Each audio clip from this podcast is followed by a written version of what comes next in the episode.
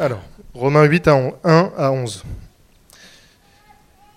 Il n'y a donc maintenant aucune condamnation pour ceux qui sont en Jésus-Christ, qui ne vivent pas conformément à leur nature propre, mais conformément à l'Esprit. En effet, la loi de l'Esprit, qui donne la vie en Jésus-Christ, m'a libéré de la loi du péché de la mort. Car ce qui était impossible à la loi, parce que la nature humaine la rendait impuissante, Dieu l'a fait il a condamné le péché dans la nature humaine en envoyant, à cause du péché, son propre Fils dans une nature semblable à celle de l'homme pécheur. Ainsi, la justice réclamée par la loi est accomplie en nous qui vivons non conformément à notre nature propre, mais conformément à l'Esprit.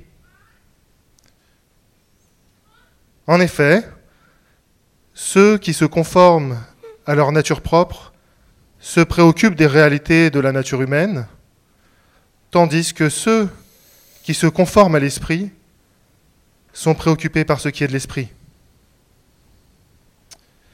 De fait, la nature humaine tend vers la mort, tandis que l'esprit tend vers la vie et la paix.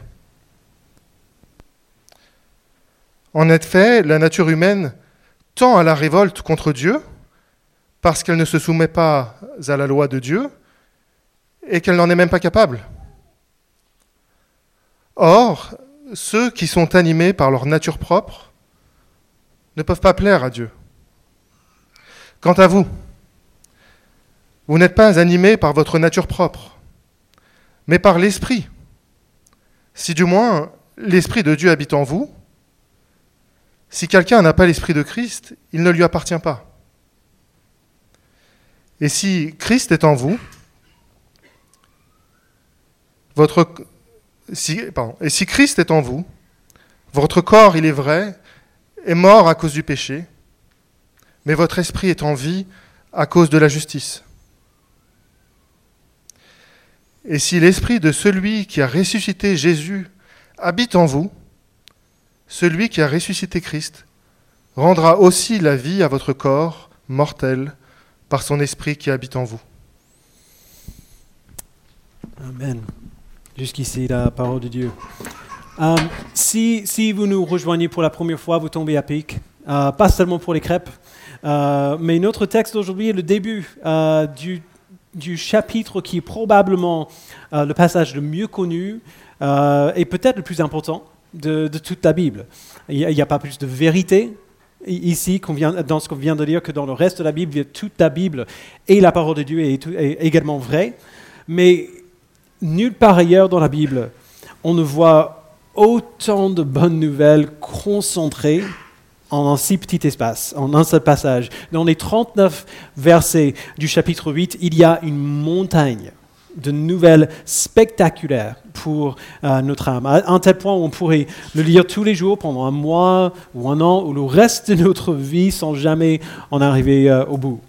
On va du coup passer cinq semaines dans ce chapitre euh, jusqu'à la mi-mars et donc ça va être un bon mois.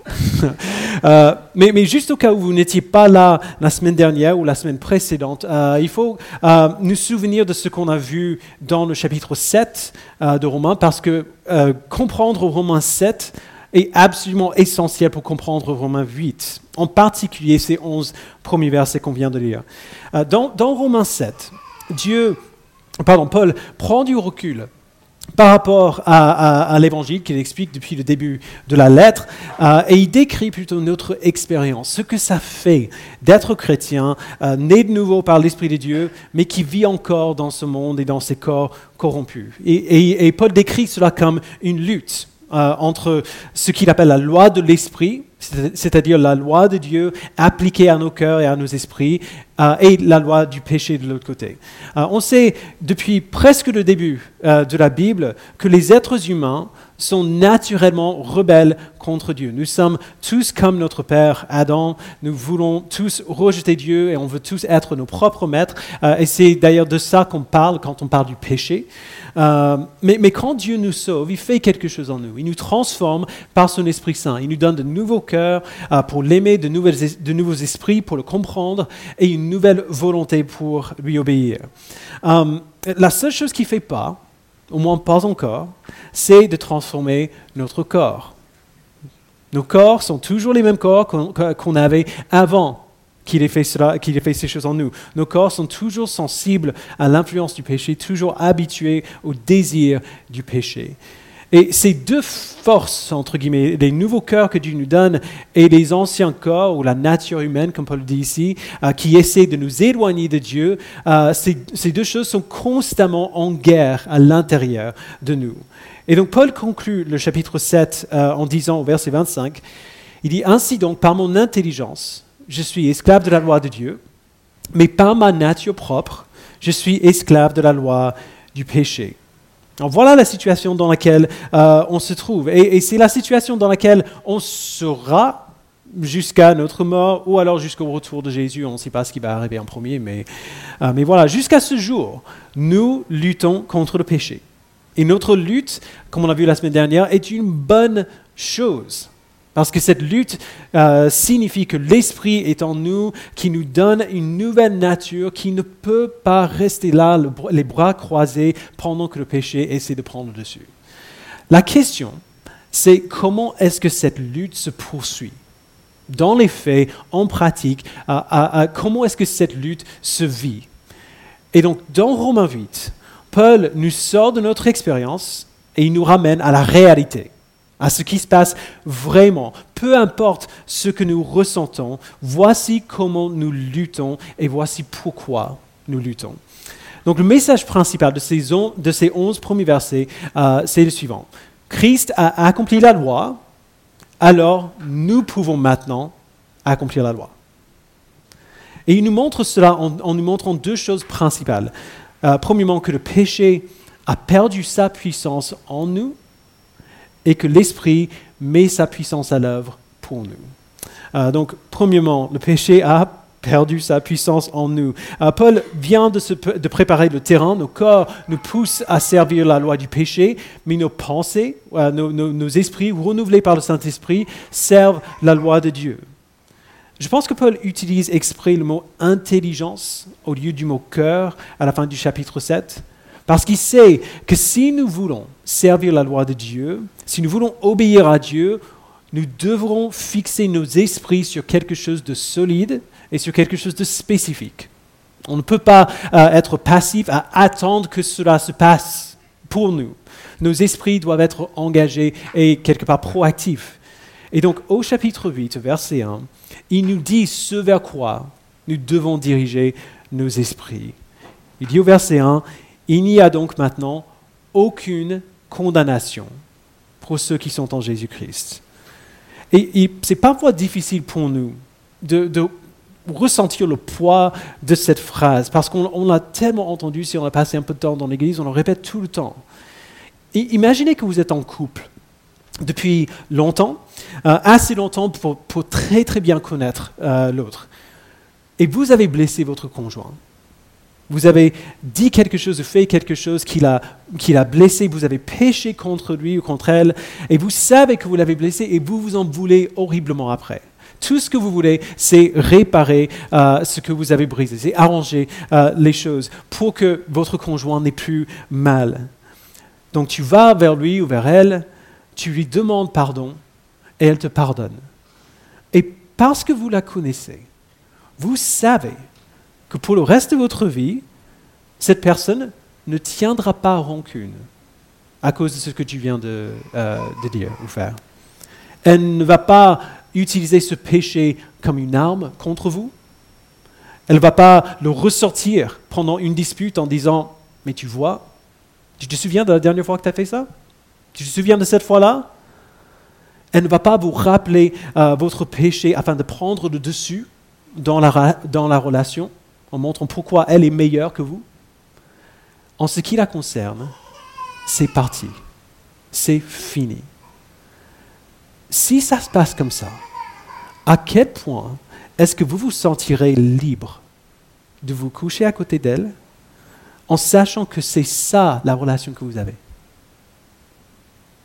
Que c'est ça, euh, votre relation est solide à ce point. Vous savez par l'expérience qu'elle ne va pas utiliser votre péché contre vous. Parce qu'elle parce qu'elle a pardonné, maintenant pour elle, c'est du passé, c'est fini. Qu'est-ce que ça ferait de vivre dans une telle relation et comment est-ce que vous voudriez répondre à cet amour-là? Ça devrait aller de soi, mais il faut le dire clairement parce qu'on pense toujours que nous sommes, nous sommes l'exception qui fait la règle. Si Dieu nous donne la foi en Christ, si nous nous sommes repentis de nos péchés et nous avons placé notre foi en lui, alors nous sommes maintenant en Christ. C'est le langage que Paul euh, a utilisé au chapitre 5. Avant, nous étions en Adam, maintenant nous sommes en Christ. Et pour ceux qui sont en Jésus-Christ, il n'y a aucune condamnation. Peu importe ce que vous avez fait dans votre passé, il n'y a aucune condamnation si vous êtes en Christ.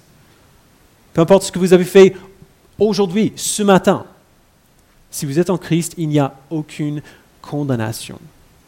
Peu importe ce que vous ferez demain, ou dans dix ans, ou dans vingt ans, il n'y a aucune condamnation pour ceux qui sont en Jésus-Christ. Alors bien sûr, ça ne veut pas dire qu'il n'y a pas de conséquences pour notre désobéissance euh, euh, contre Dieu. Il y en a souvent, même dans les relations humaines ordinaires, dans la meilleure des relations, bah, le péché a des conséquences. Il y aura parfois euh, des choses qu'on devra faire différemment dans l'avenir, des choses qu'on devra mettre en place afin de protéger la relation. Mais Dieu utilise chaque conséquence de notre péché pour nous rappeler non pas sa colère contre nous, mais son amour pour nous, son amour sans condamnation. Il utilise ces résultats de notre désobéissance pour nous aider à grandir et à savoir à quel point il nous aime. Il pourrait y avoir des conséquences, mais il n'y a pas de condamnation si nous sommes en Christ. Et c'est facile à dire, mais c'est tellement plus grand qu'on imagine. Je sais très bien que plusieurs d'entre vous, vous vivez votre vie chrétienne euh, avec, avec cette impression que Dieu est déçu de vous, que Dieu est déçu de la manière dont vous vivez votre vie. Et, quand nous sommes dans la vie ordinaire, quand nous sommes profondément déçus par quelqu'un, quand on nous a blessés, quand on nous a abandonnés, euh, on ne peut pas vraiment être proche à cette personne. Euh, à moins que les choses ne changent, il y aura toujours une petite barrière euh, dans, dans votre relation. Alors parce que ça fonctionne comme ça pour nous, on imagine que ça doit forcément fonctionner comme ça pour Dieu. Mais peu importe ce que vous avez fait, peu importe les choses horribles que vous pourriez penser de vous-même, Dieu n'est pas d'accord. Dieu n'est pas contre vous. Si vous êtes en Christ, Dieu ne vous condamne pas. Il vous regarde, il voit la vie parfaite de son Fils qui vous a été donnée et il vous approuve. Parce que c'est ça le contraire de la condamnation. Le contraire de la, condamnation n'est pas l'indifférence, ce n'est pas ⁇ Oh, mais c'est pas grave ⁇ le contraire de la condamnation, c'est l'approbation. Si nous sommes en Christ, Dieu nous approuve. Il n'y a pas de condamnation pour nous si nous sommes en lui. Alors maintenant, la question c'est comment est-ce que c'est possible? Comment, comment est-ce que Dieu pourrait agir de cette manière envers moi? Paul va commencer plutôt large et puis il va creuser de plus en plus profondément au fur et à mesure qu'on avance. Il dit au verset 2, en effet, la loi de l'Esprit qui donne la vie en Jésus-Christ m'a libéré de la loi du péché et de la mort. C'est ce qu'il a dit euh, euh, depuis ces deux, ces deux derniers chapitres, les chapitres 6 et 7. La loi de l'Esprit qui donne la vie, c'est cette loi de l'intelligence dont il parlait à la fin du chapitre 7. C'est l'Esprit qui applique la loi de Dieu à nos cœurs et à nos esprits. Et la loi du péché et de la mort, c'est cette tendance euh, de, nos, vieilles natures à être attirées vers le péché. Mais ici, Paul nous rappelle ce qu'il a dit encore avant, euh, au chapitre 6. Bien que ces deux lois sont à l'œuvre en nous, la loi du péché et de la mort est beaucoup moins puissante que la loi de l'esprit. Alors bien sûr, euh, ça ne veut pas dire que le péché n'a aucun pouvoir du tout. Il peut encore faire des choses, mais on l'a déjà vu, le, pouvoir principal du péché, c'est son pouvoir de nous condamner et son pouvoir de nous contrôler. Et ces deux pouvoirs ont été brisés. Nous avons été libérés du péché. Le péché peut peser sur nous, il peut nous influencer, il peut nous mentir, mais il ne peut pas nous condamner et il ne peut plus nous contrôler. Le péché n'est plus notre maître, nous ne sommes plus obligés de le suivre. Alors maintenant, Paul va plus loin encore, parce que ce qu'il a dit était plutôt général. donc la question suivante, c'est, OK, c'est ce qu'il a fait, comment? Comment est-ce qu'il a fait cela? Euh, On relit à partir du verset 2. En effet, la loi de l'Esprit qui donne la vie en Jésus-Christ m'a libéré de la loi du péché et de la mort, car ce qui était impossible à la loi, parce que la nature humaine la rendait impuissante, Dieu l'a fait. Il a condamné le péché dans la nature humaine en envoyant à cause du péché son propre Fils dans une nature semblable à celle de l'homme pécheur. Alors si vous venez ici depuis un certain temps, euh, le verset 3 et 4 devrait être facile pour vous parce qu'on le dit littéralement chaque dimanche. À chaque fois qu'on se rassemble, c'est ça qu'on répète sans cesse. La loi de Dieu, c'est-à-dire la loi de Moïse dans, dans, le contexte de ce chapitre, ne pouvait pas rendre le peuple de Dieu juste. Non pas parce que la loi était impuissante, mais parce que le peuple de Dieu était impuissant. La loi est bonne, mais nous sommes incapables de la respecter. Et ça a toujours été le cas. Cette réalité, c'était une condamnation à mort pour chaque être humain, parce que chaque être humain qui a jamais vécu est né dans le péché et reste incapable d'obéir à la loi. Le seul qui pouvait obéir à la loi, c'est Dieu lui-même.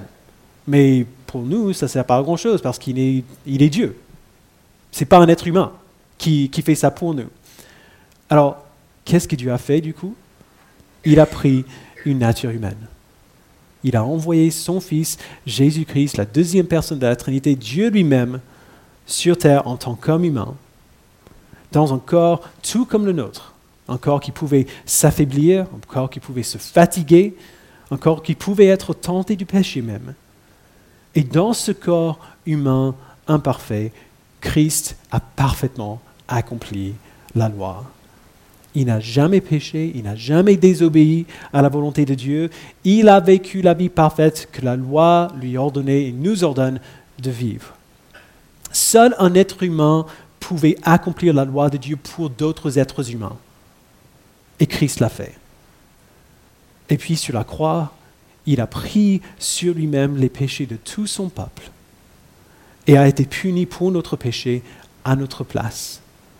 Dieu a déversé toute sa colère sur Jésus et l'a tué à notre place.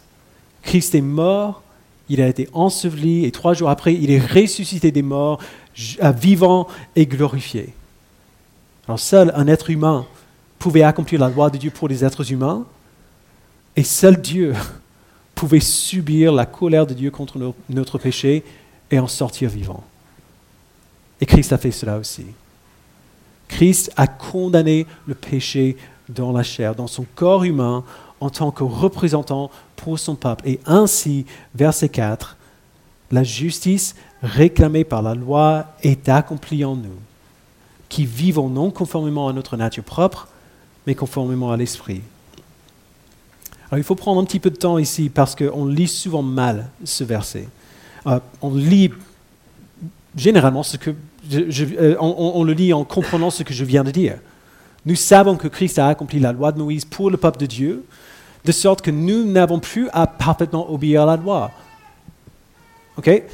Ce n'est plus obligé que j'obéisse parfaitement à la loi de Moïse, à la loi de Dieu, parce que Jésus l'a fait pour moi. Donc je suis libre de faire des erreurs en sachant que Dieu, que Dieu considère la vie parfaite de son Fils qui m'a été donnée et me déclare juste.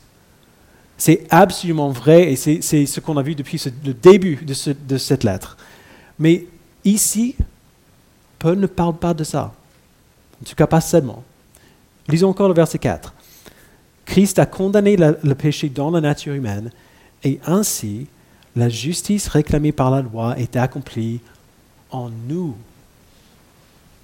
Pas dans le corps de Christ, pas pour nous, en nous. C'est pas pareil. Christ a fait mourir notre péché et a accompli la loi pour nous afin que la loi soit accomplie en nous. Et d'ailleurs, une traduction littérale de ce verset, comme on trouve euh, dans la colombe, dit justement cela, pour que la justice prescrite par la loi soit accomplie en nous. Pour le dire autrement, le fait que Christ a accompli la loi pour nous ne veut pas dire que nous n'avons rien à faire. Il s'attend à ce que nous fassions de même. Christ a accompli la loi pour nous afin que nous puissions suivre dans ses traces. Et que petit à petit, avec beaucoup de temps, beaucoup de persévérance, nous puissions accomplir la loi tout comme lui. Nous savons que c'est ça que Paul veut dire à cause de ce qu'il ajoute à la fin du verset 4. Ainsi, la justice réclamée par la loi est accomplie en nous qui vivons non conformément à notre nature propre, mais conformément à l'Esprit. Christ ne nous a pas sauvés seulement pour nous faire entrer au paradis. Christ euh, ne nous a pas sauvés seulement pour nous donner la vie éternelle. Alors déjà, c'est super.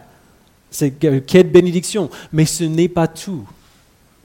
Il a vécu une vie parfaite afin que nous puissions apprendre à vivre comme il a vécu. Nous apprendrons jusqu'à la fin de nos jours mais c'est là que nous allons, c'est sur ce chemin que nous sommes engagés. Nous vivons maintenant, non pas conformément à notre nature propre, mais conformément à l'Esprit. Et il dit cela, si c'est un peu compliqué, il le dit encore plus explicitement euh, au verset suivant, verset 5. En effet, ceux qui se conforment à leur nature propre se préoccupent des réalités de la nature humaine, tandis que ceux qui se conforment à l'Esprit sont préoccupés par ce qui est de l'Esprit. De fait, la nature humaine tend vers la mort, tandis que euh, que l'esprit tend vers la vie et la paix. En effet, la nature humaine tend à la révolte contre Dieu, parce qu'elle ne se soumet pas à la loi de Dieu et qu'elle n'en est même pas capable. Or, ceux qui sont animés par leur nature propre ne peuvent pas plaire à Dieu. C'est ainsi que nous savons que Christ a fait ces choses et qui fait encore ces choses en nous. Avant, nous ne voulions, euh, nous ne voulions que nous faire plaisir et nous servir. Mais maintenant, même si on est loin d'être parfait, nous ne vivons plus comme nous vivions avant. Nous vivons selon l'esprit. Et comment est-ce qu'on sait si on fait ça? Si on vit selon l'esprit, il nous dit au verset 5, ceux qui se conforment à l'esprit sont préoccupés par ce qui est de l'esprit. Alors je sais ce que vous pensez.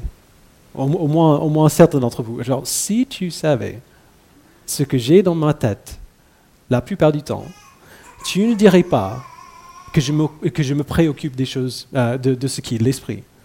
Tu ne sais pas ce qui me passe par la tête. Ça, pourrait, ce verset pourrait facilement nous accabler, parce que nous savons à quel point nos pensées sont rarement fixées sur les choses euh, de Dieu, sont rarement préoccupées par ce qui est de l'esprit. Mais rappelez-vous encore de ce, que Paul nous a montré au chapitre 7, et c'est pour ça que c'est essentiel. Nous avons maintenant deux, choses qui se battent à l'intérieur de nous, la loi de notre esprit et la loi du péché. Si nous sommes préoccupés des réalités de la nature humaine, il n'y a pas de lutte. Si nous nous préoccupons de ce qui est de la nature humaine, il n'y a pas de lutte. On est content de rester comme on est. On entend la loi de Dieu, on entend Dieu nous dire euh, de, faire des choses qu'on ne peut pas faire, et on se dit, mais du coup, pourquoi essayer? Je vais juste continuer de vivre ma vie. Mais, verset 7, la nature humaine, euh, ah, pardon, pas mais, la nature humaine ne se soumet pas à la loi de Dieu. Elle n'en est même pas capable. Si vous vous préoccupez de ce qui est de votre nature propre, il n'y a pas de lutte. Mais si on est préoccupé par ce qui, de ce qui est de l'esprit, ça veut dire que nous sommes pleinement engagés dans la lutte. Il y a une lutte. Le péché nous attire, oui, on a du mal à le gérer, on a du mal à gérer nos pensées. Qu'est-ce qui est plus difficile que de, maîtriser nos propres pensées? C'est une lutte. Nous résistons à l'attraction du péché. Parfois, on perd. La lutte est difficile, mais la lutte est bonne. C'est la preuve que l'Esprit fait ce qu'il fait en nous. Le péché ne nous condamne plus et le péché ne nous contrôle plus. Il a perdu son pouvoir de gagner la guerre contre notre âme. Christ est mort pour que la loi s'accomplisse en nous. Et donc, comment est-ce que Dieu fait ça en nous? À quoi est-ce que son œuvre en nous ressemble? Pour répondre à cette question, on doit quand même revenir en arrière, juste un instant, au début du chapitre 8. Paul s'appuie sur ce qu'il a dit à la fin du chapitre 7. On a lu tout à l'heure, mais on va le relire. Au verset 25 du chapitre 7, il dit, Ainsi donc, je sers moi-même la loi de Dieu dans mon esprit, mais avec ma chair, avec mon corps, ma nature propre, je sers la loi du péché. Christ a changé nos cœurs et nos esprits par son esprit. Il nous a donné de nouveaux, de nouveaux esprits pour le comprendre et une nouvelle volonté pour lui obéir. Mais il n'a pas encore transformé nos corps. Nos corps sont toujours les mêmes corps que nous avions avant. Toujours sensibles à l'influence du péché, toujours habitués au désir du péché. La fin du chapitre 7 parlait du découragement que nous pouvons parfois ressentir en tant que croyants nés de nouveau, libérés du péché, qui vivent encore dans ces corps qui nous attirent dans l'autre sens. Et puis dans les huit premiers versets du chapitre 8, il nous a montré pourquoi nous ne devrions pas, nous ne devons pas nous donner au découragement.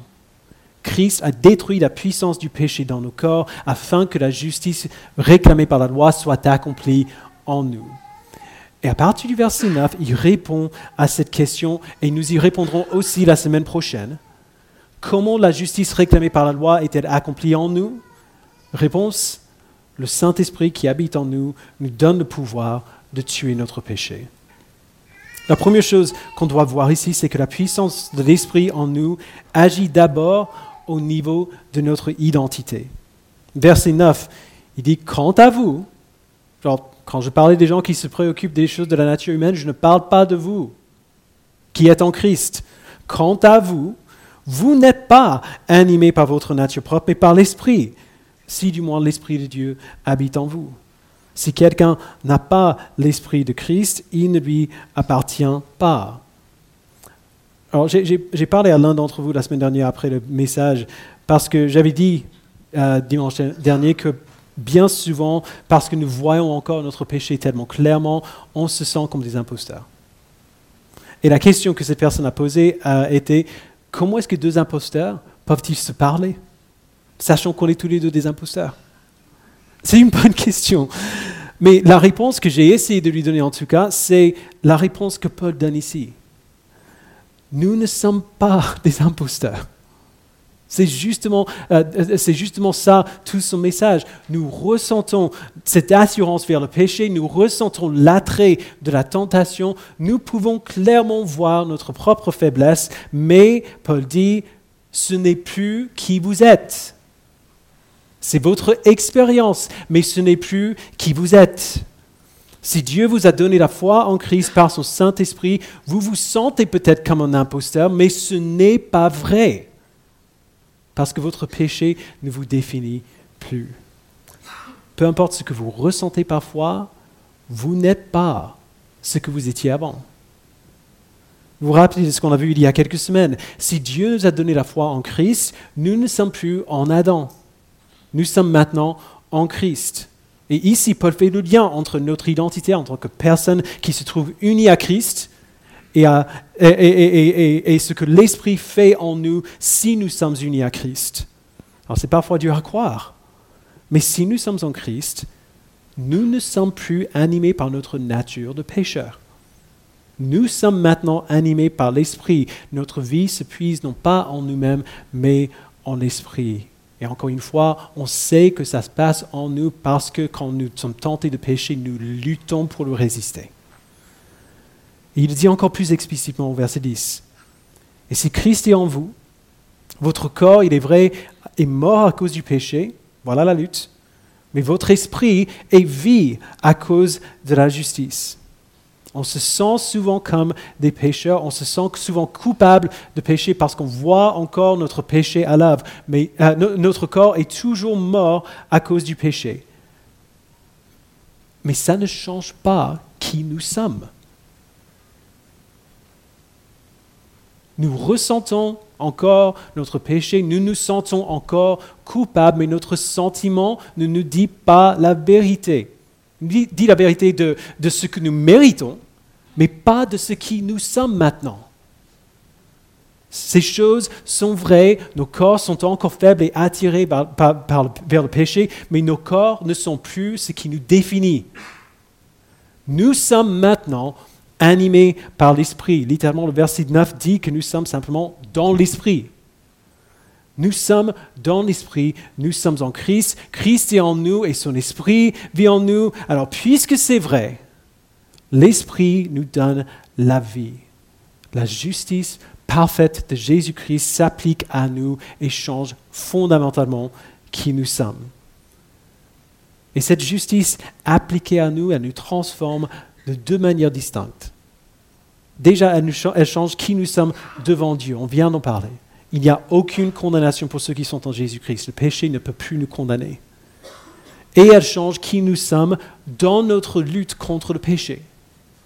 Si Christ est en nous, bien que notre corps soit mort à cause du péché, notre esprit est vie à cause de la justice. Le péché ne peut plus nous contrôler. Alors ça semble presque toujours un peu trop beau pour être vrai. Genre Christ a, fait, a fait tout cela pour que tu sois soit genre, théoriquement possible, mais il ne me connaissait pas. Alors je sais, il a fait ça pour que, mais il ne me connaissait pas. Il m'a peut-être donné tout ce dont j'avais besoin, mais moi, je sais que je vais quand même tout rater. Je ressens la même chose. Mais la promesse de ce texte, c'est que si Christ est en nous, nous n'allons pas tout rater. Ça ne va pas se passer comme ça. Notre pessimisme est un mensonge. Nous ne raterons pas le plan de Dieu pour nous, pour une raison très simple le Saint-Esprit est infiniment plus puissant que notre péché.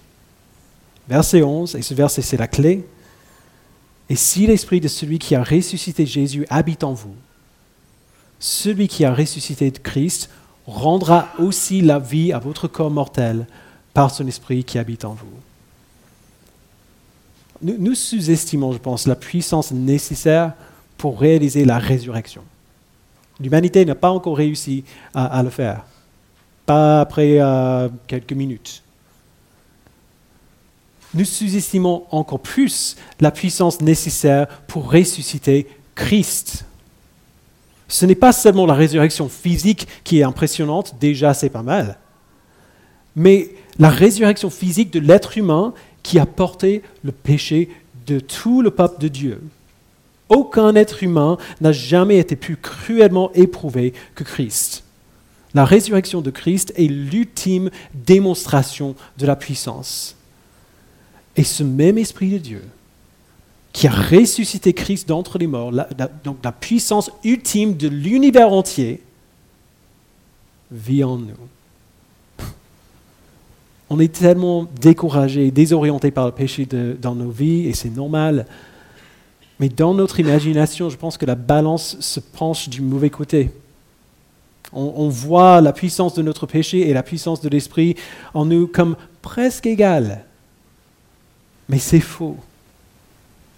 Christ a pris notre péché sur lui-même, il a, payé pour ce péché, il est mort pour ce péché, le Saint-Esprit a ressuscité Christ d'entre les morts, et ce même Esprit, notre Sauveur, notre Dieu, vit en nous, et il est pour nous. Il a vaincu le péché qui pèse sur nous. Il est bien plus puissant. Dans un combat entre mon pauvre péché et l'Esprit Saint de Dieu lui-même qui a ressuscité Jésus-Christ, je sais qu'il va gagner. Alors voici ce que ça ne veut pas dire. Ça ne veut pas dire que l'Esprit va prendre possession de nos corps pour nous contrôler. Il ne va pas empêcher notre main de faire ce que nous décidons de faire. Ce qu'il fait, c'est qu'il nous donne la vie, Paul dit. Celui qui a ressuscité Christ rendra aussi la vie à votre corps mortel par son esprit qui habite en vous. Regardez bien son langage. En gardant en tête Romains 7.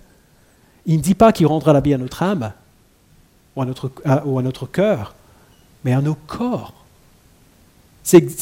on parle de ça depuis deux semaines. Celui qui a ressuscité Christ rendra la vie à notre corps mortel. Alors du coup, ça ressemble à quoi? Ça, c'est le message de la semaine prochaine. Mais rapidement, verset 13, Paul dit, si vous vivez en vous conformant à, votre nature propre, vous allez mourir, mais si par l'Esprit, vous faites mourir les manières d'agir de votre corps, vous vivrez. Alors, on va faire bien attention à la manière dont il dit, par l'Esprit, vous faites mourir les manières d'agir du corps. L'Esprit nous anime, nous donne la vie pour combattre. Il sera derrière nous, nous donnant de son pouvoir pendant que nous luttons contre le péché. Pendant que nous faisons mourir le péché. Nous obéissons à Dieu par l'Esprit absolument. Nous obéissons à, Dieu par la puissance de l'Esprit absolument, pas par notre propre puissance. Mais c'est nous qui obéissons. Ce n'est pas l'Esprit qui obéit pour nous. Dieu ne va pas obéir pour nous. Alors ça peut sembler intimidant, et c'est pour cela que Paul ne commence pas en nous disant ce que nous devons faire, il commence plutôt en nous disant pourquoi ça va marcher. que ça va, être, ça va être une réussite. Christ est mort pour nous, il a accompli la loi pour nous afin que la loi s'accomplisse en nous. Il a obéi pour nous afin que nous puissions obéir à notre tour. Ça va marcher. On ne va pas tout rater. Si nous sommes en Christ, on ne va pas tout rater. On ne va pas tout gâcher. L'Esprit qui habite en nous donnera la vie à nos corps mortels, nous aidera à pécher moins et à obéir plus à notre Dieu. Et au fur et à mesure qu'on persévère dans, euh, dans, dans cette obéissance, on va voir de nouvelles habitudes se développer de nouvelles façons de voir le monde, de nouvelles façons de penser. L'Esprit nous prouve sa fidélité en nous permettant de voir pourquoi ce que Dieu nous ordonne est bon et en nous permettant de lui obéir. Joe a dit il y a deux semaines que le but de Romains 7, c'est le réalisme. C'est ça, que ça fait d'être croyant. Rien de ce que Paul a dit au début du chapitre 8 ne contredit ce qu'il a dit au chapitre 7. Le chapitre 7 décrit ce que nous ressentons souvent jour après jour. Le chapitre 8 décrit ce qui se passe réellement. Pas ce qu'on ressent, mais ce qui se passe pour de vrai. Et ce qui se passera encore si nous continuons. Romain 8 n'a pas seulement en vue le passé ou le présent, mais aussi l'avenir. Aujourd'hui, dans nos vies actuelles, ça ressemble à une lutte, parce que c'est une lutte. Et comme on a vu, cette lutte est bonne. Nous ne serions pas en train de lutter sans l'esprit. La nature humaine ne se soumet pas à la loi de Dieu et elle n'en est même pas capable. Alors peu importe à quel point ça peut être douloureux, le fait que vous luttez, c'est une bonne nouvelle. C'est un encouragement, c'est une bonne chose ce que Paul ajoute ici, à la fin de ce, petit passage qu'on a lu ce matin, c'est comment nous luttons. Avant, nous étions comme des gens qui, genre, qui essayaient de combattre un ours avec un oreiller. On peut faire tout ce qu'on veut, ça ne va pas marcher. Un oreiller, euh, bah, pardon, un ours est bien plus fort qu'un oreiller. Maintenant, en Christ, l'Esprit nous a donné une épée. Il n'y a aucune condamnation pour nous si nous sommes en Christ. Parce qu'il nous a libérés du péché. Il a condamné le péché dans notre nature humaine afin que la justice réclamée par la loi soit accomplie en nous, qui vivons non conformément à notre nature propre, mais conformément à l'Esprit. L'Esprit qui a ressuscité Christ d'entre les morts habite en nous et donnera la vie à nos corps mortels. Nous ne sommes plus les mains vides dans la lutte nous avons maintenant une épée. Et la semaine prochaine, Paul va commencer à parler de ce que ça veut dire de manier cette épée. Mais en attendant, je vais vous inviter à prier. Père, nous te remercions infiniment pour ce texte qui est tellement, tellement complexe et tellement bienfaisant. Nous, nous arrivons à peine à, gratter la surface de la bonne nouvelle de l'Évangile. Nous arrivons à peine à voir, pas seulement que tu, as fait ces choses en nous, pourquoi tu as fait ces choses en nous, mais comment tu les fais. Mais Père, merci de nous avoir dit, de, de nous avoir dit comment tu fais ces choses. La lutte pour nous, en dehors de notre simple lutte contre la tentation du péché, c'est la lutte pour croire que ce que tu nous dis dans ce passage est vraiment vrai. Si nous pouvions euh, monter une tente dans le chapitre 7 de Romains, on le ferait, parce qu'on se reconnaît dans le chapitre 7. Bien souvent, on ne se reconnaît pas tellement dans le chapitre 8. Père, aide-nous par ton esprit à lutter en sachant que ce que tu dis dans ce chapitre est vrai. Pas si nous arrivons à bien faire, mais si nous sommes en Christ. Aide-nous à croire, à te faire confiance que ce que tu dis sur nous est bien plus vrai, bien plus fiable et bien plus puissant que ce que nous ressentons à notre propre sujet. Aide-nous, Père, à te croire, à te faire confiance et à nous reposer dans cette vérité que si nous sommes en Jésus-Christ, il n'y a aucune condamnation pour nous.